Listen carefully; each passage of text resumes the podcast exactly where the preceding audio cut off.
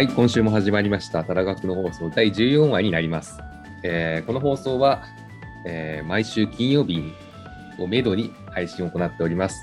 ただ今後少しちょっと変わっていくかもしれないです。はい。はい。ということで、あのまずお詫びをしたいなと思っていて、お、というのも、あの前回、前々回の放送を聞いたときに、うん、恐ろしくその僕がやってるルービックキューブ音が入ってるので、あんなに録音されてると思ってなくて、カチャカチャ言ってましたね。言ってたよね。そう、ちょっとなんか変な音してるなって思ったと思うんですけど、あれは僕がちょっと手元で遊んでた結果ですね。ちょっとあれはもうやめようと思います。あと個人的に多分マイクのノイズもすごくて、なぜか。なんかガサガサ言ってたよね。あれも。なんか言ってた今日は多分今のところないから大丈夫やと思うんですけど、なんかこれからちょっといい感じの環境を作りたいですね。マイクかな、次は。マイク大事。いやマイクよね音音質ってすごい大事。うん。なんか、うん。てか、おポッドキャストって音声で勝負やけんさ、うん音声終わっとったらクソや、結構電話感あるもんね。うんそれこもっとる感というか。うん、ちょっとなかなか、ね。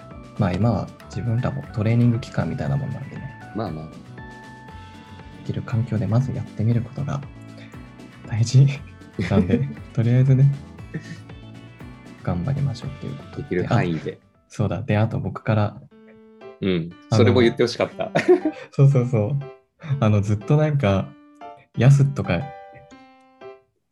う名前でやってたんですけど、まああれはいろいろあって、まあ本名はあまり公開するのもどうなんだっていう話でもともとああなったんですけど、なんかいろいろポッドキャスト以外でも Twitter のアカウントでつぶやいたりとか、あと個人的にノートやってるんですけど、そっちは普通に、あの、公平っていう名前でやってて、それに統一することにしてですね、はい、あの、公平に今日からなりました。で、公平の公を取って、安っていう感じで作ってたんですけど、なんか今思ったら、初めから公平でよかったくねっていう、うん。はい、まあ、お願いします。まあ、あんま名前呼ばんのや、これね。それだ なんか本当形骸化してる。うん、確かに。なんで、いろいろプロフィールとかも変わってます。いつの間にか。はい、そっと変わってるね。以上報告でした。はい。そんな感じですかね。今週はどっちからやります？えー、どっちでもいいよ。もうじゃあ、そっち先でどうぞ。了解です。で、えー今週のトピックなんですけど、えーまず僕が気になったのは、これは4月9日の記事なんですけど、それはエチオピアの紛争についてですね。知ってます？何が起こったか。動画は見ましたね。うん。でもなんか、それをいきっかけに知ったんやけど、やなんか動画見て、うん。いやなんかそもそもそもエチオピアっていう国自体のことを全然知らんくて、ではいはいはい。何、どういう集団とどういう集団が何を争点に争っとんかとかがよくわからんかったっていうのが正直なところ。うんなるほど。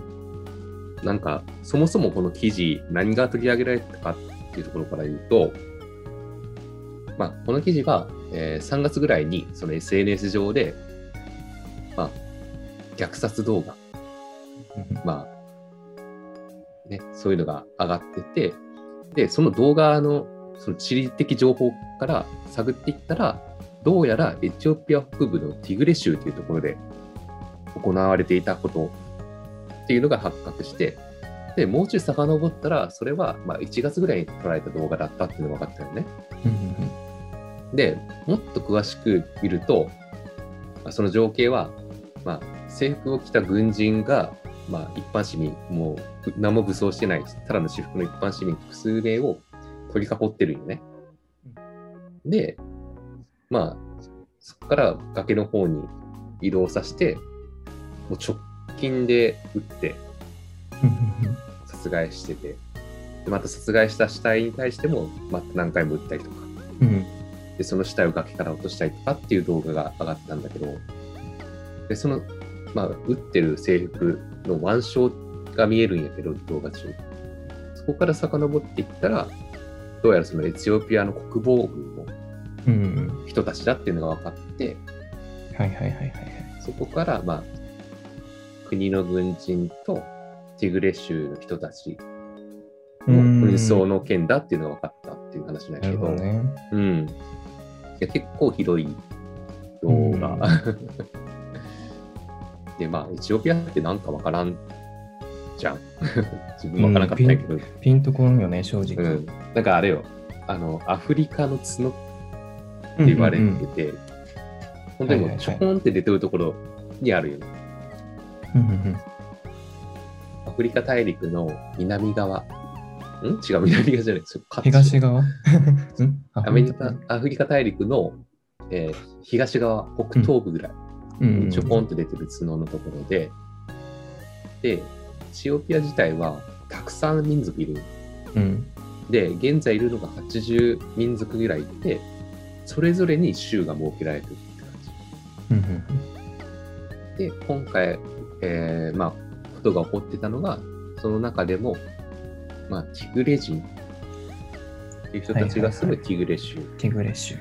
うん。まあ、なんか実は、その住んでる高さ、高低差によって、まあ、低いところに住んでる人は、ティグレ州の中でもティグレ人とか言われてて、うん高いところに住んでるのはティグライ人とか言われてるんだけど、まあうん、どこのニュースもそのティグレ人って言ってるけど、ここはティグレ人で統一して話します。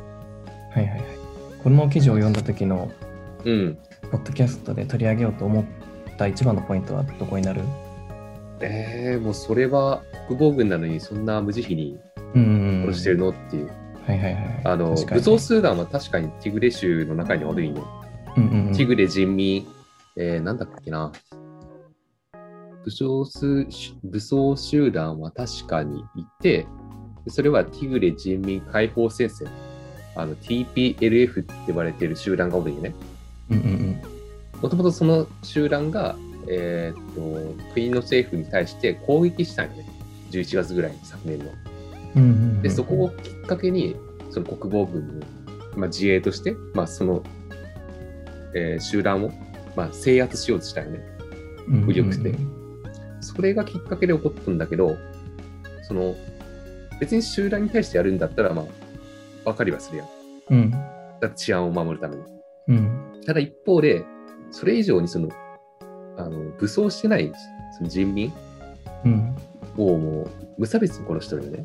うんと。か、普通にその、まあ、男性だけ殺して女性引きたくって交換したりとかっていうのも平気でしちゃってるみたいだから、でも今現在そのエチオピアのティグレ州ってところはうんもう無法地帯化してるの、なんかそこになんて言うんだろう人権的なところが気になって取り上げた。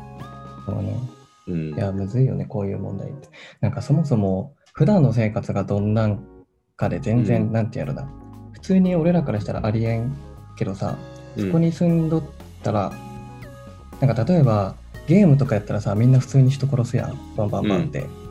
で、エチオピアで生まれ育った時に、まあ、国防軍がどれだけ国の治安を守るっていう意味での国防軍かわからんけど、なんかそういう環境で育ったら、ノリで殺すみたいなのも感覚的になんかありそう、普通にマインドセット的に、その自分のお母さんとか友達とかも普段からパンパン殺されるみたいな環境で育ったら、多分俺らが思うほど命が重たくないうん。感覚はありそうやなと思って、なんかそういう意味では、なんやろな。割と差別差別とかさ、思うんやけどさ、うん。誰かを撃つみたいな事件が起こった時撃った側がやっぱ非難されがちやけどさうん。俺はそれはなんか全く違うと思っとっておなんか撃つ人はなんかしょうがないやんみたいなそういう環境で育ってきてしまったんやからうん。自分がその人と同じ環境に生まれたら多分自分も殺すし同じように。だからその社会社会のうんなんていうのね。なんか、あれよね、日本だったら、そもそもそう、そもそもの、なんやろね、根本的な解決って何なんやろって思うよね。ブラック・ライブズ・マターもめっちゃ思った。なんか、みんな白人警察官とかを非難するけどさ、うん。いや、自分も絶対その人と同じ環境で生まれ育ったら同じことしとるでって思うわけね。ちっちゃい頃から黒人黒人はなんか悪い人だみたいな教育を言ったら受け取るわけやから、その人責めたところで何も変わらんわけで、うん。なんかそこまでのプロセスを変えんと何も変わらんわけやん。うんなん。かそれと、なんか、なんかどんな差別とか事件見ても毎回それは思うかも、個人的には。なんか、うん、差別問題見るたびに、歴史は理解したいなと思うけど、その後がちょっとよくわからんなとは思うよね。結局、そう引き継がれてるから変わらんってことね。そういう教育というか、プロパガンダというか。そう、だから先進国の人が言うのって正論でしかないけど、なんか、意味ないよね。こっちから見たってさ、うん。内側から見てわかることしかない気がするよね、差別って。やけん、なんか難しいなって、いつも思まあでもよく言うよね。なんかそう。うの、ん、とある部部族というか、その国を知ろうとしたら、外から見るんじゃなくて、中で知らんと意味ないよっていうのは、なんかのウェブテストの問題にあった。戦争だってさそのそれこそ、まあ、今回は違うかもしれんけど、人を殺さんと自分の奥さんが殺されるとかそういう状況だって腐るほどあるわけでうん。自分の家族を殺すか人を殺すかやったら人を殺すっていう方を選ぶのも全然わかるしなんかそこら辺の複雑なバックグラウンドがないまま結果だけがやっぱニュースって二次二次情報三次情報でしかないけんさうん。一次情報みたいなってのは最近めっちゃ思うかもしれん。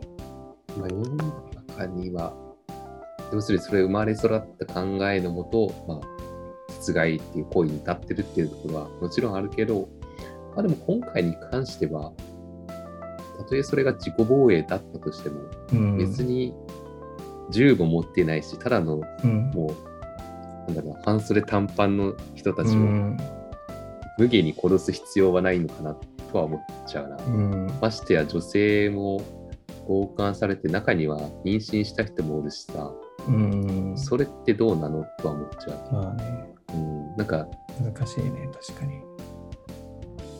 防衛じゃなくてなんかもう遊びの一環になっちゃってるような気がする。人の命を用いた。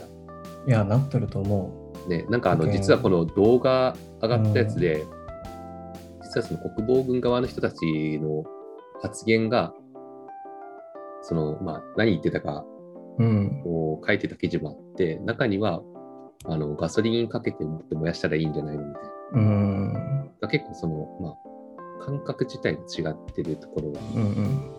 それこそさっき言った遊びの様子っていうのはうん。実際あったっぽい。絶対あると思うし、そこを変えんと無理じゃないって思うよね。うん、で本人たちもだから絶対捉え方が違うよね。多分俺らがなんか牛殺して食べるのと一緒でさそういう環境で、だってベジタリアンの人からしたら俺らがやってることってさなんでそんなことするんってマジで思ってるわけよね。うんなんで動物殺すのみたいな。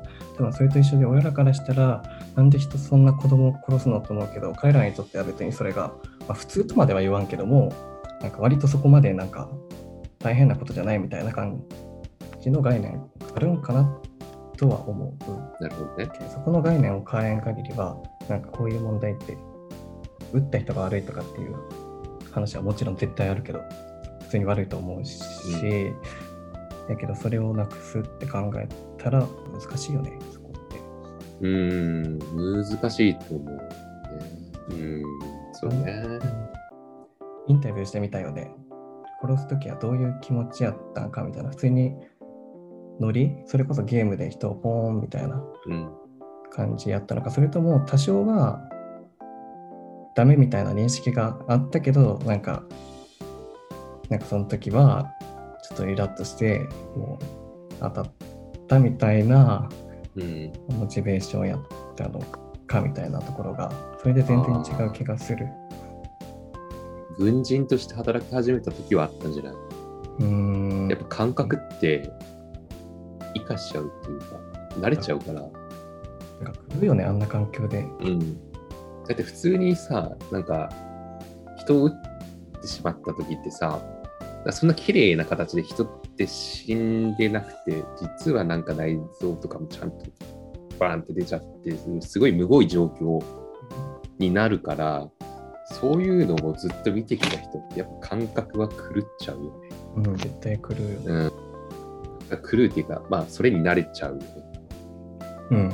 うん、だから抵抗はなくなってんだと思う。慣れちゃって。うん。慣れたら戻れん気がするんやけど。で今から動物殺して食べるんだ、ベジタリアンになれって言われて、まあ同じあれで勝ったりかんのかもしれんけど、うん例えば慣れとることをやめるっていう観点で言ったら、タバコでさえ人ってやめれんやん。自分が死ぬ確率高いのにとか、急にベジタリアンになれって言われても、戻れんやん。かわいそうと思うけど、動物。みたいな。慣習になっちゃってたらもう無理よ。いうのも、なんか別の回で取り上げようと思ってたそのコンテンツモデレーターっていう職業についてあるんだけど、それって SNS のパトロールする人で、うん要するにその、まあえー投稿されたそのブロ画像とか、あのポルノ画像とかそういうのを人の目で、えー判断して削除するって職業なんやけど、うん逆にその人たちはそういったものに耐性ないからさ、うんうん終始その働いてる中さらさられてあの PTSD 発症してる人めっちゃおるんよ。だけん、慣れ、なんだろうな、なら改めて慣らせようっていうのは意外と難しくて、うんうんやっぱ生まれた時からそういう文化で生きてたらもうそれで根付いちゃうっていうのがある気がする。うんそう考えたら。絶対そう。うん。だから根本の解決って考えた時に、なんだろう、後天的にやるんってむずいよね。うん後天的って言うんかな。なんか全部そこに帰着するよね。なんか国内の殺人事件とかも俺いつも思うけど、なんか別に犯人は悪くなくて、まあ悪い時もあるよ。けど、大体そういう犯人って家庭環境悪かったりとか昔からうん生まれ育って生まれた瞬間虐待されとったりとかっていうバックグラウンドがあることがやっぱ多い多いよね。だけどそこよねやっぱ生まれ育った環境をみんな自分らみたいにいい環境で生まれ育つにはどうしたらいいんやろうっていうとこになりそうなんやけど生まれる場所は選べんやんっていう。選べ選べんね。うんだからなんかまあやけんこれだけずっと続いたんやろうけどねこういう問題って一生なくならん、まあでも実は国防軍を出したエチオピアの首相、アビー首相という人がいるけど、実はこの人、ノーベル平和賞もらうとんね。おう 変な話をね、そうなんやこの人、10 2018年ぐらいに就任して、うん。その時にその隣国のエリトリア？エリトリアか、エリトリアとエチオピア間の紛争を、まあ、平和条約結んで解決したっていうので、ノーベル平和賞になるのね。うーんなるほどね。解決しでもそこの国感動しは解決したんや。うん。うんなるほど。で、次は国内だっていうので、さっきも言ったけど、80民族いるって言ったじゃん。うんうんうんで、その各民族ごとに政党を組んでたから、はいはいはいあのーなんて言うんだろう。要するに人口の比率、要は多いところの政党が勝っちゃうじゃん。それうんそうやね国の代表決めようってなったら。っていうの良くないよねっていうので、うんなんだっけな、あの、なん何党だったっけな。繁栄党っていう、要は全部の民族が入った党を設けて、うんうんうんそこで代表を決めようねみたいな形にしようとしたんよね。はいはいはいはいそこ聞いたら、全然、あれってなるやん。やってることと今うーんの現状っていうのは。うんけどそこで、なんだろう。そういうみんなの党を作って、総選挙しようってしてたのが、去年の8月だったよね。というのも、そのアビー首相っていうのは、前任者が、まあ、こえー退任ししたから、その全、えー国民の選挙の結果を待たずに就任したよね。うーん。形をね。公認だったから、そのまま入って、まあ、結果、ちゃんと偉業は成し遂げてるんだけど、うんうんうん。実際にその国民の意見は反映されてなかったよ。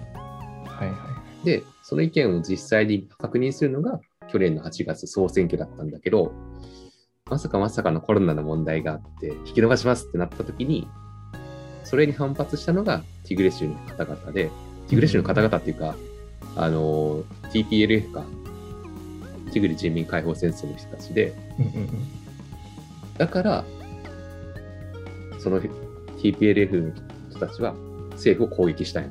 うん去年の11月に。そこでもうスタートっていう。なるほどな。うん。だけど、見方によっては全然変わってくるっていう。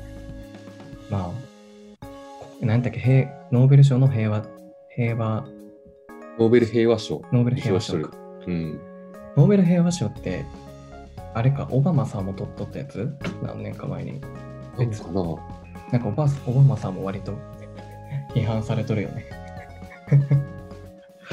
だからまあ、賞は賞でしかないんじゃない？なるほどね。うん。資格とかもさ、資格が、を持っとる人がさ、仕事できるわけでもないやん。うん。賞は賞なんでしょう。まあでも、多分無理やろうけど、一回そういう国に行ってみたいっていうのはある。ああ、なるほどね。捕まるよ、うん、国防軍に。本当に死ぬと思うし、てか日本に迷惑かけそう人質に取られて。ニュースキャスター捕まってるらしいから、うん。まあまさに。でもなんかね、やっぱ自分で行かんとわからんくない？そこらうん例の人の気持インターちとか状ネットも況とか。なんか全部遮断されてるっぽい、ティグレ州。でなんか内部情報は本当にわからん。うん。なかなかだから、難しい。多分これは一生考えることになると。まあ、自分なりにできることは知ることやと思う。まずはね。うん、うん本当に思う。そう思うわ。うん。そうやね。うん。そうだよね。知りたいね。けど一時情報がやっぱ得られんよね。どうしても。うん、まあ、そこはね。でもまあ、でもドローンとかが発展したらさ、ピュンとか言って。いやいや、やばい、国際問題になるけど。国際問題になると思う。まあまあまあ。どっかの国がやってるのと同じやん、それ。まあ、とりあえずできる範囲で情報を知っていこうっていうのが今できることなのかな。うん。まあ、そんな感じだと思ってますよ。なかなか 朝から 重たいな日々だった。はい。いや、俺を先にする気んか。じゃあ自分の軽いやつ、次は軽いんで、もう相当軽いやついきますね。えーっと、この記事は、まあこれ論点もそんな深くないんで、えーっと4月13日のやつですね。うん。読売新聞の選択的週休3日制の導入、諮問会議で議論へ民間議員提案っていう、まあ、選択週休2日制っていうのを、まあ、経済構造の変化に合わせて、かつ人材への投資とか成長分野への人材の移動を促すため、うん。まあ、そういったプログラムの整備を提案するらしく、従業員の学び直しへの支援を強化するため、学び直しね、選択的週休3日制を導入するなど、働きながら学べる環境を整備すべきだとうん。言ってるらしい。で、あとプラスで育児や介護などと労働を両立させやすくすることに加えて、まあ、休日を活用した新たな能力を身につけてもらうことで人材の質を高めて持続的な経済成長につなげることも狙っているということで、うん。まあ、プログラムを整備するってだけやからそういうのでも多分そういう週休3日制にしやすいような基盤を作っていくんかな。民間企業がそういうのをしやすいように基盤を多分作っ政府が作っていくっていうことだと思うんですけどうん。自分的にはこれまあいいんじゃないって思ったっていう っていうのもうん。なんかね、まあ、週休3日ってことは、働くのは週4日やん。で、週同じタスクを週5日かけてやるのと週4日かけてやるのって、なんか、そんなにアウトプットは変わらんのかなと思っとって、人ってさ、時間が長かったら、ダラダラするだけでさ、別に、例えば、うん。1時間でエントリーシート書いてくださいっていうのと、1時間半でエントリーシート書いてくださいってさ、そこまでアウトプット変わらん気がしとって、俺は。変わらん。うん。でさそういう文脈でいいんじゃないと思った。で、残りキュッとやって、で、残り3日でもう自由時間、それこそ子育てでもいいし、勉強でもいいし、みたいな感じでいいなと思ったけ、なんか、どんどん進んでほしいなって思ったよね。そう。どっち、どっちがいいと思う？週休2日と3日。えーそれは3日の方がいいでしょいいんかななんか。でも仕事量は変わらんっていう前提やとは思うよ。う。うん。変わったらだって廃れちゃうもんね。そううん。だけん、集中的にバッてやるみたいな。いや、自分がさ、時間かけてやっちゃうタイプでさ、うんうんだからなおさらね、その時間決めて、まあキュッてやった方が、うん。うん。むしろ、まあ、むしろいい結果出るんじゃないのと思っちゃう。確かにね、それはある。うん。なんか、物事をさ、なんかするときにさ、まあ、マックス100%で、で、最初0%で、うん。なんか、80%まではなんか結構指数関数的にもしくは比例的にビュンビュンビュンって時間をかければかけるほどパーセンテージが上がるけど80%いったらもうあんま変わらんなるっていうやん。そうそうそう。言うよね。だけどなんかそうそうそう。だけど時間をかければいいってもんでもないある程度のとこ行ったらっていう意味ではやっぱいいなと思うんったんよね。そう。まあそれだけなんですよね。できないでしょうね、これ。うん、なんか時間はかかりそう。だし、なんで最近になってこういう風潮があれなんやろ。まあでも、高齢化問題が多いんかな。やっぱ大きいんかな。介護とか育児とかで、女の人も働かんと、国として成り立たんっていうのがもう明らかに分かっとるけんなってきよんかな。って考えたらもうやるしかないよね。選択肢がもうさあ、そもそも海外ってどうなの日本人ってよく働きすぎって言うじゃん。実際のところ、どれだけ働いてるの、まあ、なんか働く時間をね、調べたんよね。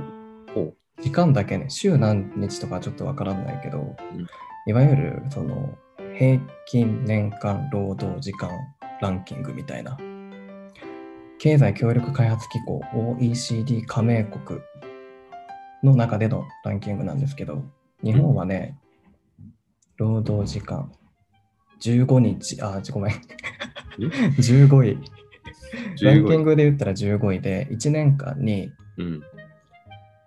1745時間働いてるらしい。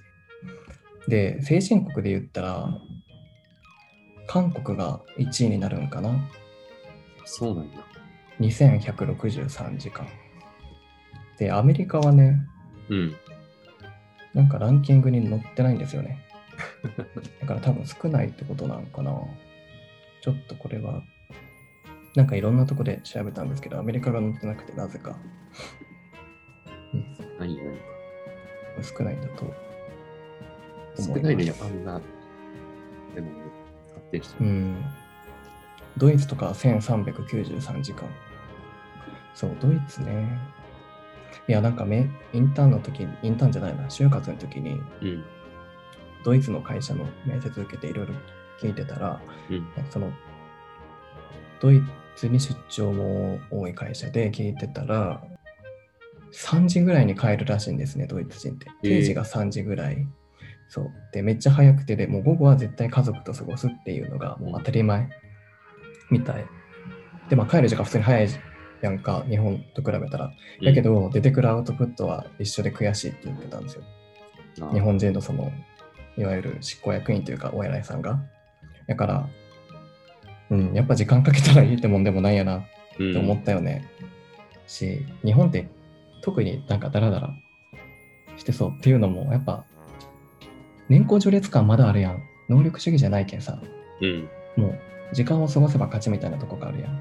急いでやっても別に成果が上がるわけでもなければみたいな、そういう会社も多い県なんやろね。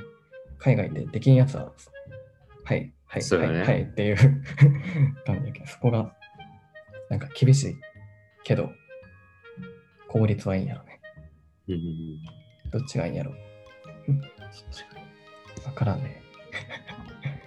日本はなんかみんなに優しいけんさ、みんなある程度は生活できるとは聞くけど、なんか、解雇も基本的にはされんし。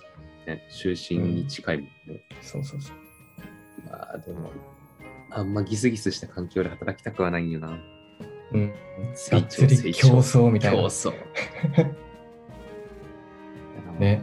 いや、でも自分はもうそういう環境で身を置いてしまったわ。割と評価制度がはっきりしとるけんさ。えー、でも今、いないってものとるとこ、まさにそんな感じなんやけど。おえ、でも長い目で見たら絶対いいって。うん。今でこそそうやけど、日本企業も絶対本当外資系っぽくなりよるけんさ、だんだん。うん。今だらだらしとったら多分本当40歳ぐらいになって職失うかもしれんって考えたら。まあね。うん。子供できて失業とか一番きついと思うよ。いや、それだけは嫌よ。まあでも結婚するつもりないんやけど。